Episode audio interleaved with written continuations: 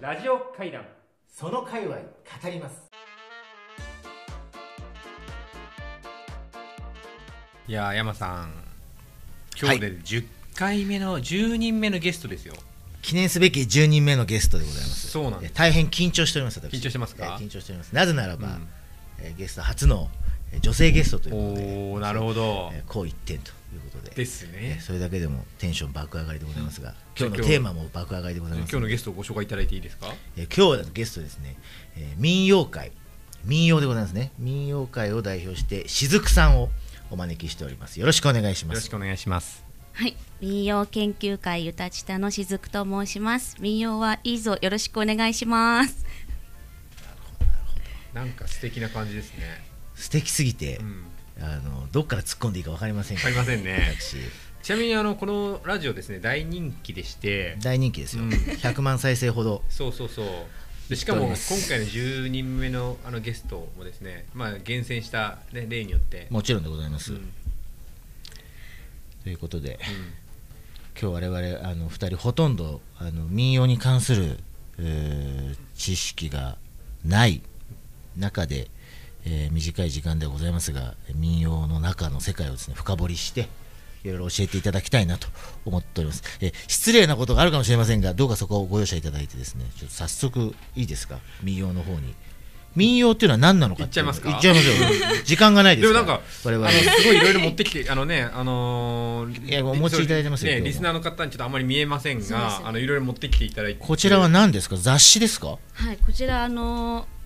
当サークルの民謡研究会ゆたちたで作成いたしました同人誌を今日はお持ちしました。民謡一年生って書いてあるんですよ。あのいわゆるね、あのーなんか一年生ってあのね、ちょっとよろしいですかはい、 よかったらこういうものを、ごっそりえーごっそりご覧ください。制作されているということですね。はいこれはごめんなさい、えっと今ちょろっと言いましたけど、えっと民謡研究会うん、ゆたちた、いたした。はえー、という研究会グループが、グループはいあほあのイラストの方が私ちょっと、まあ、ある意味画伯ですので、うんはい あの書けませんのでイラストの方をちょっと友人にでもこれからの依頼民し謡についてての話をしようとかね。はいなんかクリエイティブを修正ですね。こ民謡一年生。すごいね。これどこで発表してるんですか。これ売ってる、そう配っでてする。ね私自身もまあいわゆるオタクなものでちょっと自分のフィールドでもありますコミックマーケットとか同人誌即売会でちょっとでも民謡の魅力を伝えられたらいいなと思って同人誌を頒布しております。ねどうどうしますか。今日だから民謡、そそもそも民謡自体が何なのかっていうことそう、はなわんか多か分んないねけ、おど、多くのリスナーの方が、うん民謡っても言葉はわかるけど、うん民謡って一体何何っっていてうわね。かんないからちょっとそこら辺深掘ってね深掘るうん復帰していきたいで行きすたいね。あとはあの雫さんがそもそもねあのなんでその民謡の方に傾倒していったのかっていうきっかけとか、ね、周りで民謡やってる人います？いませんね。いませんよえね。えあの周りあのチ残念ですャラついたやつが多いですから、ここういう骨太な、うん、うん、あの民謡とかその文化の方に、あの足突っ込んでるやついないですからね。そうですよ社長してますからね。ちょっとその辺も聞きたいなと。ちょっとじゃあ雫さん簡単には難しいかもしれないですが民謡というのはまあ、はいどんなものなのかっていうのをちょっと。すごいですはいぜひ聞いてみたいこでのおす。じさんたちに教えええてほしいです、あの逆に民謡ってどんなイメージがありますか。え、僕はこの間ね、あのー富山県のあのー八つ尾町町っていうところのですね、あの風の盆っていうですね、お祭りに行ってきたんですけど、あのすごく優雅なあの踊あの盆踊りを町の方が、しかもなんかは25歳以下の女性がこう踊ってるすあの素敵な民謡あの盆踊りがあったんですけどそこで盆踊りの後ろで、えっと、しなんか三味線みたいなの弾きながら歌ってらっしゃった方がいて、そういうの民謡っていうのか なお、合っ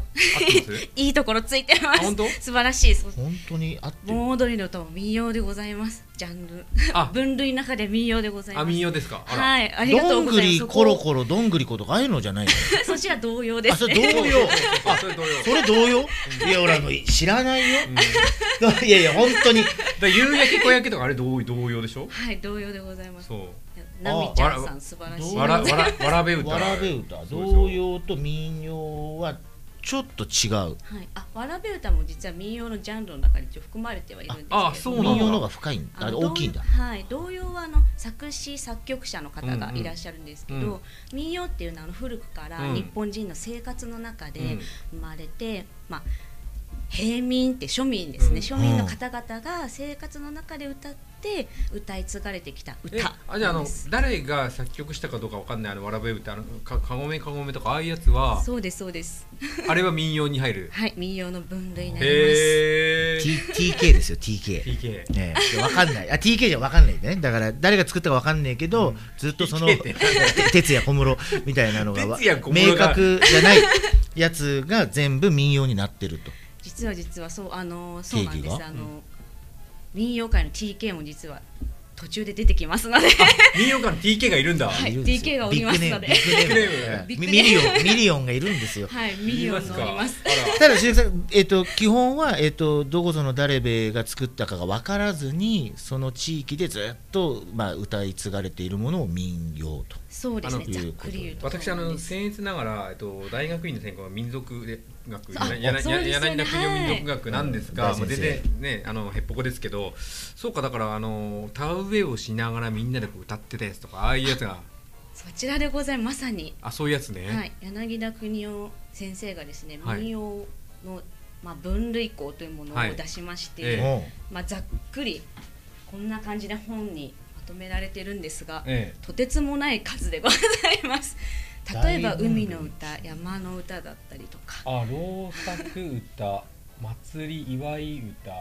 だからやっぱ農作業とかをしながら歌うやつとか山仕事をしながらとか海の仕事をしながらとかっていうこうあの労働しながらとあ大きくは労働しながらの歌とはい、と祭りとか祝い事の歌とそうですそうですお対別するとそういうことなんだそうですそうです。す、そういうことなえー、ん です。じゃあ働きながら歌うか、うんお祝いで歌うかっていう、だから当時だからなんだ CD もスピーカーもねえから、えみんなで歌って、うんちょっとリズム作ってやった方うが、ん多分こう精度が上がったり盛り上がるんだろうね、うんちょっと全然触りも分かんないですけどあもたも確かに思い出したあのー民族学のえっとその勉強してた時に、うんあの音音楽からアプローチしてる先生がいらっしゃって、うんその日本人のリズムってあのこの農耕民族のこの、うんとこう耕すここの民族、このレこの畑にこう田をまあだから田田植えをするこのリズムをねリズムいがやほそらのまんま、うんだからねあのーなんだ日本人のリズム感で刻まれてるとかっていう。もうだから2拍子テクノってことだ よねでしょはい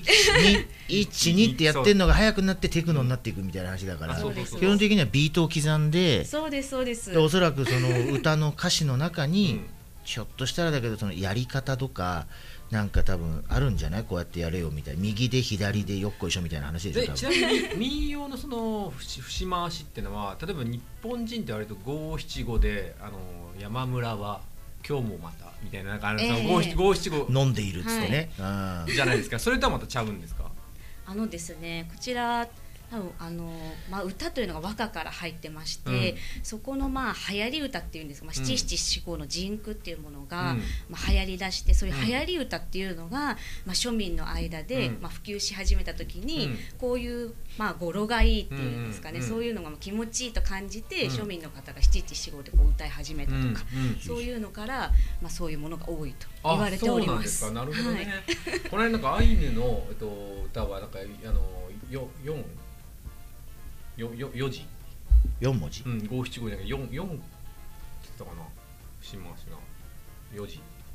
へあなたはそうよねみたいな えアイヌの方うは、んあそうですかはあそうですねいやでもちょっと待ってこれやっぱ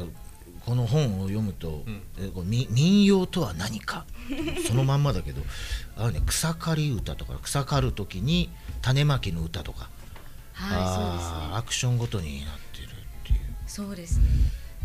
そそうですね。うかだから民謡ってだからあのそのさっきのお祭りとかお祝いの時とかだとやっぱりその神様になんか歌を捧げるとかなんかそうそういう側面もあるのかな。もちろんでございますもともとずーっとうん昔の時代ふわーっと想像していただいて、うんちょっと昔遡っていただいて、まだあの田植えとか、まあ、その作物を育てる、うんうんまあ、生きるためには食べ物が必要ですよね、うんその作物を育てるために、うんまあ、今はこの機械化が進んで、うん便利で、まあまあ、誰でもと言ったらあれなんですけれども、まあ、農作業して、うんまあ、お米がね、うんうんあの紙に色ならなくてもうん作れるようにうんなった、うんなりましたでもうん昔は、うんそのよく作物が育ちますようにとか、うんうんまあ、山に入る時に危険がないようにとか、うん山の神様うに、んこう山に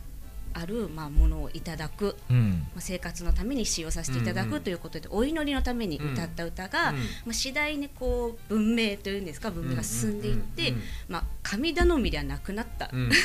ですねうんそれがまあ次第にまあ、こう農作業、まあ、単調ですよね、うこんうんうんう例えば田植えとかだとまあうんひたすら苗を植えるっていうのうんが単調ですので、まあ、それをまあ飽きないようなうん作業歌として、まあ、次第に私だっ作て業あ歌にのあなれっですていよくあの洗濯を畳むのが洗濯物を畳むのが役割なんですけど洗濯物を畳むの単調じゃないですか、うんだから必ず洗濯物を畳む時 YouTube でお気に入りの曲を聴きながらこう畳みますようんまさにそそうそういうう話ですよねそういうことで作業用 BGM うん作業用 BGM ねあーまあ工場で大体ラジオかかってると一緒だよね多分ねあそうそうそうそうそうん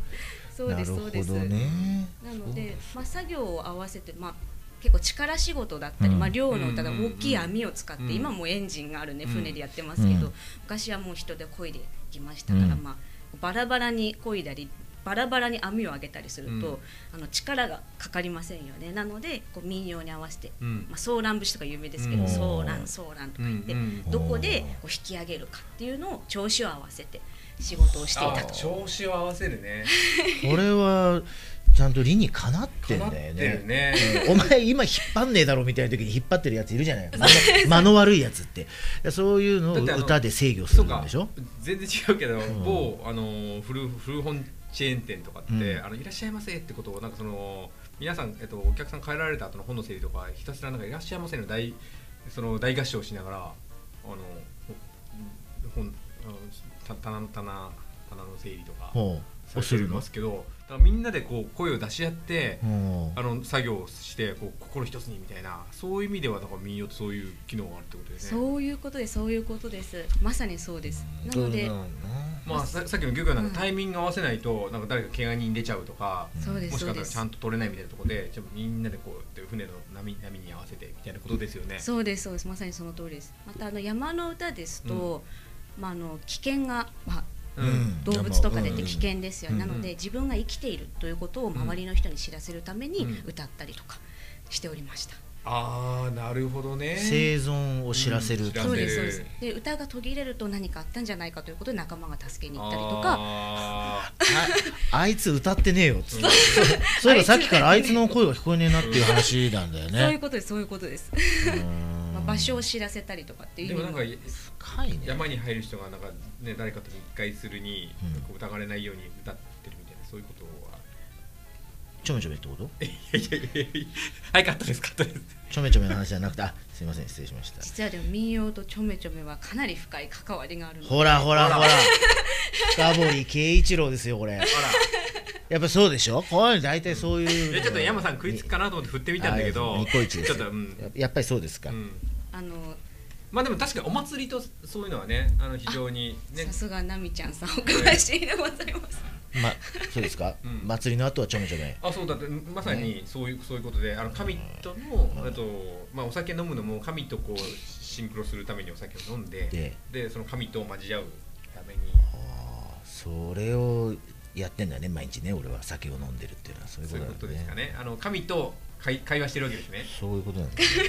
えそれで民謡がちょめちょめっていうと関係あるどう関係なんですかえーあのその祈りのちまあ信仰のものが次第なくなっていくと、うんまあうん娯楽歌だったりっていうのも、あの普及し始めたんですね庶民の間で。なのでまあいわゆる今盆踊りとうんかうんの歌、まあそこで歌書きと言われる、うんまあ男女の掛け合いのうん歌、民謡がありまして、うんまあ歌ですね。うんはい、そこであの、まあ、踊ってる最中に、うん男の人と女の人が、まあ、言葉のなんでラップラップバトルだねララッッププババトトルルだよがね繰り広げられていたわけです。へーすごくね、すよごういようっつってんだよ、姉ちゃん、姉ちゃんっつってて、おい、なんだっつってるでしょ。まあ昔は盆踊りとかそういう祭りの場所が、うんまあ、若い衆の出会いの場になってたわけですよ、うんうん合コンですね、そうだよねじゃないとあんなぐるぐる回んないでしょ次ってあれもうずっと見てるわけでしょ俺こいつじゃねえいやこいつだいや違うみたいなもう一周ってやってんだよねでも確かに街中をこんなって練り歩いててっていうあれもだからああの子いいねってなるわけでしまょあ、しまかあそうですもね変なもちろんまあ神様傘みたいのかぶってるからあそういわゆるこういうやつでなんしかょもちょっとしか見せなでいみもたあいなれはなんかこうその顔を見せないとかっていうのはその昔そそのまさに領領主がいた時代にあのどこどこ誰々ちゃんってバレちゃうとつれあの可愛い子だと連れてか連れてかれちゃうからこう領主に顔がわからないですっていうところが由緒で来てるみたいなこと言ってたけど、あそういうことなの、うん、そういうこともあるらしいですいいよねはい、その通りでございます。それで、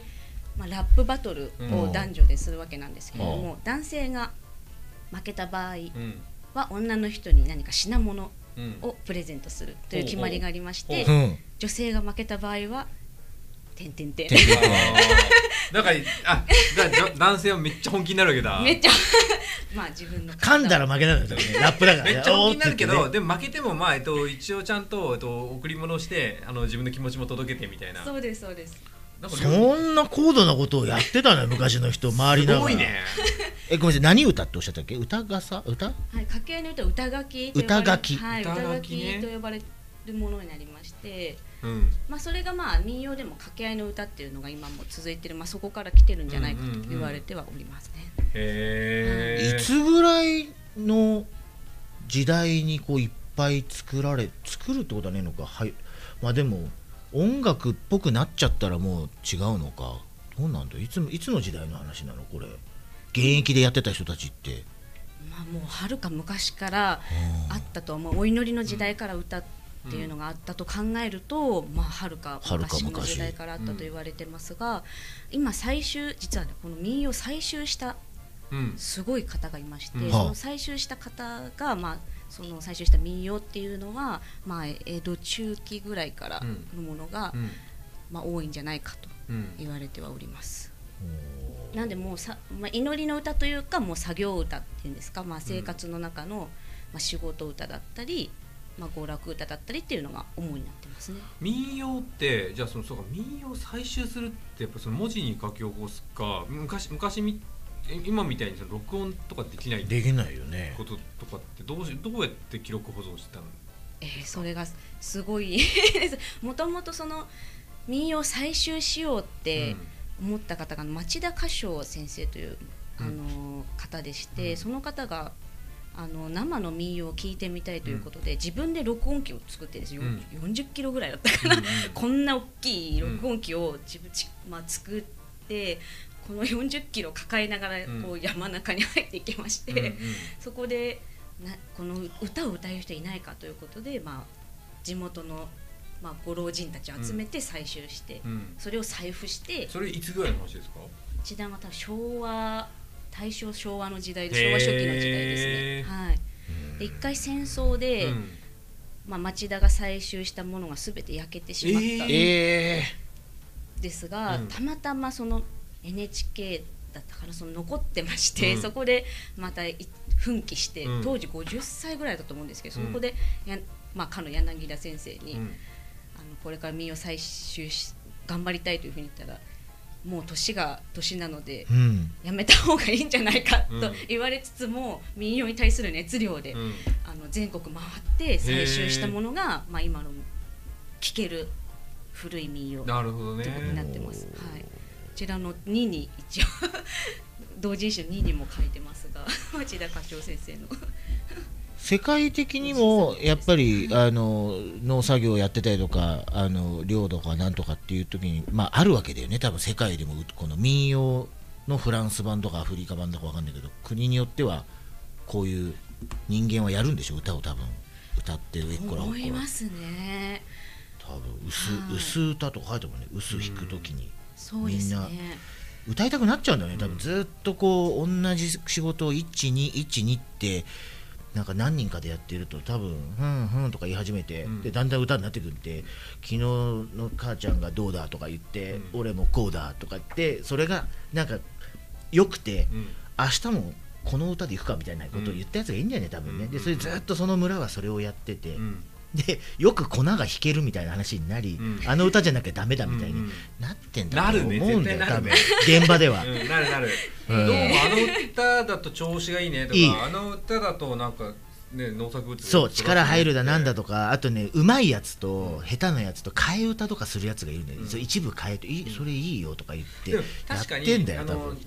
神に祈らなくても、えっと、農作物が作れるようになったという一方で結局農作物って天候に左右されるからけ天候をやっぱ司るのは神様だからみたいな、はいそういう視点もありますよもね。ちろんでございます。 勉強になるな今日も大体その日本にある民謡っていうのがまあ6万曲ぐらいあるんじゃないかと6万曲ダムだよねうんジョイサウンドダムに入りきるかっていう不安が今一瞬送りましたけど6万本曲当面白いよねダダムやっぱりダムだよねっていう ねもう岩城浩一も真っ青の6万曲かましてっからね、うん入ってんだよ多分調べれば絶対入ってるよね、カラオケ行ったら、うんなんとかってタイトルさえ分かれば出てくると思うよ俺はあすみませんいえいえ6万曲はい、そこで、まあ、先ほど申し上げたあの町田歌唱先生うがん採集した民謡というのは多分よ6000曲ぐらい6000曲へおえあまだ6まだ万曲ぐらいあると言われているが、えっと、ちゃんと記録保存したものは6000曲ってことそうですすねもうその頃にはすでに民謡は失われつつ、あーあったんですねうんうんうんまあ、作業をする方もいなくなり、うんうんまあ、文明も進んでいきということで、うんもう無理やり、まあ、古老たちの歌をうんうん収集したりとか、それで、まあ、収集採集する時にすごく大変だったっていう、まあ、記録に残ってるのが、うんその生活の中に根付きすぎてて、うんこれが民謡というか歌っていうものだと分からなかったらしいんですね。うんうんなので歌を歌ってくださいっていうと流行りの小歌とかですね、うんまあ、芸者さんがよく歌ってるようなうんうんものを歌い始めて、これじゃないとおいーうふうにまあまあこの「嘘をつく時の歌はありますか?」とか細かく聞いていってうんやっと採集できたという形あー感じになったということです。 なかなかすぐ歌わないしね、田植えのことをやらないと歌えないわけじゃんだから、うんうん そのそうですねその体制にならないとその確かにね体制声が出てこないとかあるん洗だよ濯物畳む時に都合のいい曲はあるから別にあの、ね、すごい激しい曲とか書けないわけですよ書けないやっぱエモい曲書けるわけうでんしうょ、んそうでしょうんそうですね二拍子だからさ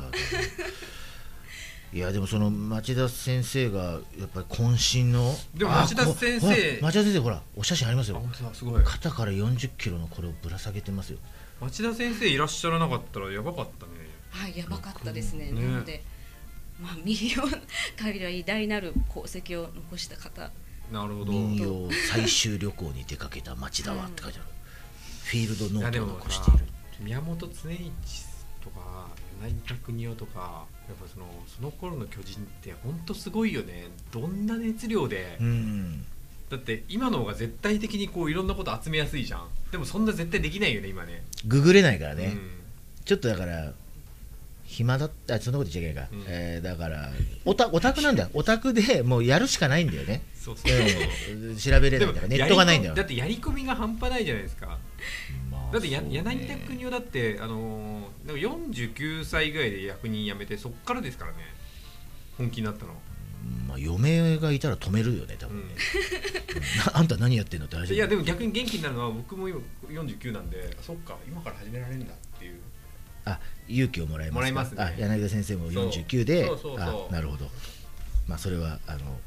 よろしいかと思いますあと奥さんと相談いただいてあそうです、ね、